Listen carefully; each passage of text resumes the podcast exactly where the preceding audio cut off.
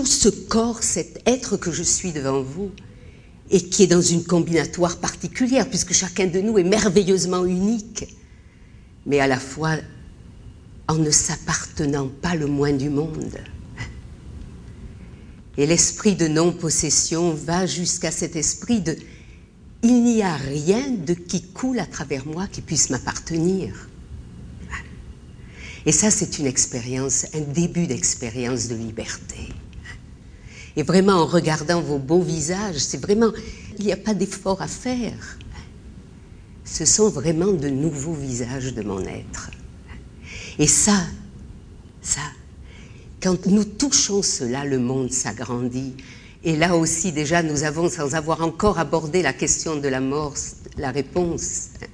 Comme je n'ai jamais commencé, avant que je sois, j'étais,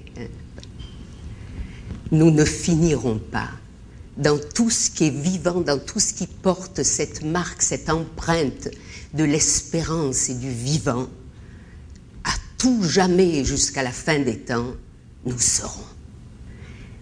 C'est tellement évident. Il y a un organe en nous, l'organe mystique, qui est assassiné à notre époque, hein, dont on ne permet pas du tout le développement d'aucune manière. Rien n'y fait écho, rien ne le reflète sur cette terre. J'ai une amie bruxelloise qui, depuis des années, elle est une passionnée de l'Inde. Et depuis des années, elle dit, ces jeunes, elle, est dans une école où il y a des enfants qui sont sortis du système scolaire normal parce qu'ils avaient de grandes difficultés et qui sont en fait des enfants particulièrement vivants, rebelles, interrogeant le monde. Hein. Et qui, dans cet esprit d'aujourd'hui, no future, hein, on, on, essaie de vivre, de se débrouiller, mais il n'y a pas de vision.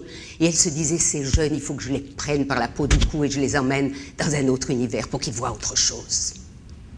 Et pendant des années, elle a, trouvé, elle a cherché des sponsors pour une vingtaine d'enfants qui étaient de milieux défavorisés, qui n'avaient aucune chance de faire ce voyage par eux-mêmes. Et elle est arrivée au bout de trois ans à réunir cette somme fatidique et à voyager avec ces jeunes. Et quand elle est revenue, elle m'a dit c'est pas possible, tu sais pas ce qu'ils ont touché. Il y a un jeune homme dont elle m'a montré la lettre qui exprimait cela, un enfant de 18 ans, qui disait si je n'étais jamais allé là-bas, je n'aurais jamais su qu'il y avait quelque chose à l'intérieur de moi. Et cette phrase, c'est tellement incroyable. C'est-à-dire, pour moi, c'est quelque chose. C'est-à-dire que nous sommes dans un univers d'un tel matérialisme, d'une telle brutalité par tant d'aspects, hein, que notre âme n'entre jamais en résonance avec le plus fin de nous-mêmes. Et c'est avéré qu'en voyageant dans un monde où subitement il se passe le contraire, c'est un monde avec toutes ses difficultés, toutes ses tragédies, ce monde, cet univers de l'Inde, mais avec une présence de la transcendance et du sacré. À chaque instant, à chaque pas, on trébuche là-dessus. Et ces enfants ont subitement été en relation avec quelque chose qu'ils n'avaient pas connu dans ce monde-là. Hein. Alors, juste pour, vous dire ça, la seule chose que nous pouvons nous donner les uns les autres, c'est de réveiller de la résonance comme ça. Moi, j'ai une foi tellement profonde dans tout ce que j'exprime, dans tout ce que j'ai expérimenté de cette vie, de, cette, de ce toucher de l'être, cette dimension transcendante de l'être, que peut-être qu'une timidité dans l'un ou dans l'autre entre subitement en résonance, et c'est tout. Hein. C'est pas quelque chose qu'on vous imposerait. Je ne vais pas vous raconter des théories. Moi, je, Kierkegaard dit quelque part, les dieux se rient de nos théories. Les théories nos grands discours, nos grandes visions. À peine je développe une théorie, une petite, parce que ça fait quand même du bien, hop, je reçois deux gifles en sortant de la maison. Je sais immédiatement, dès qu'on fait des, qu'on a comme ça des, des, des hein, préjugés, représentations des choses, cela est comme ça, les Chinois sont comme ça, les ceux-là sont comme ça, les hommes comme ça, les femmes. Dès que on entre dans cette manière de considérer le monde, c'est cette étroitesse terrible hein, qui nous fait vivre avec des oreillers hein, et qui nous coupe du vivant.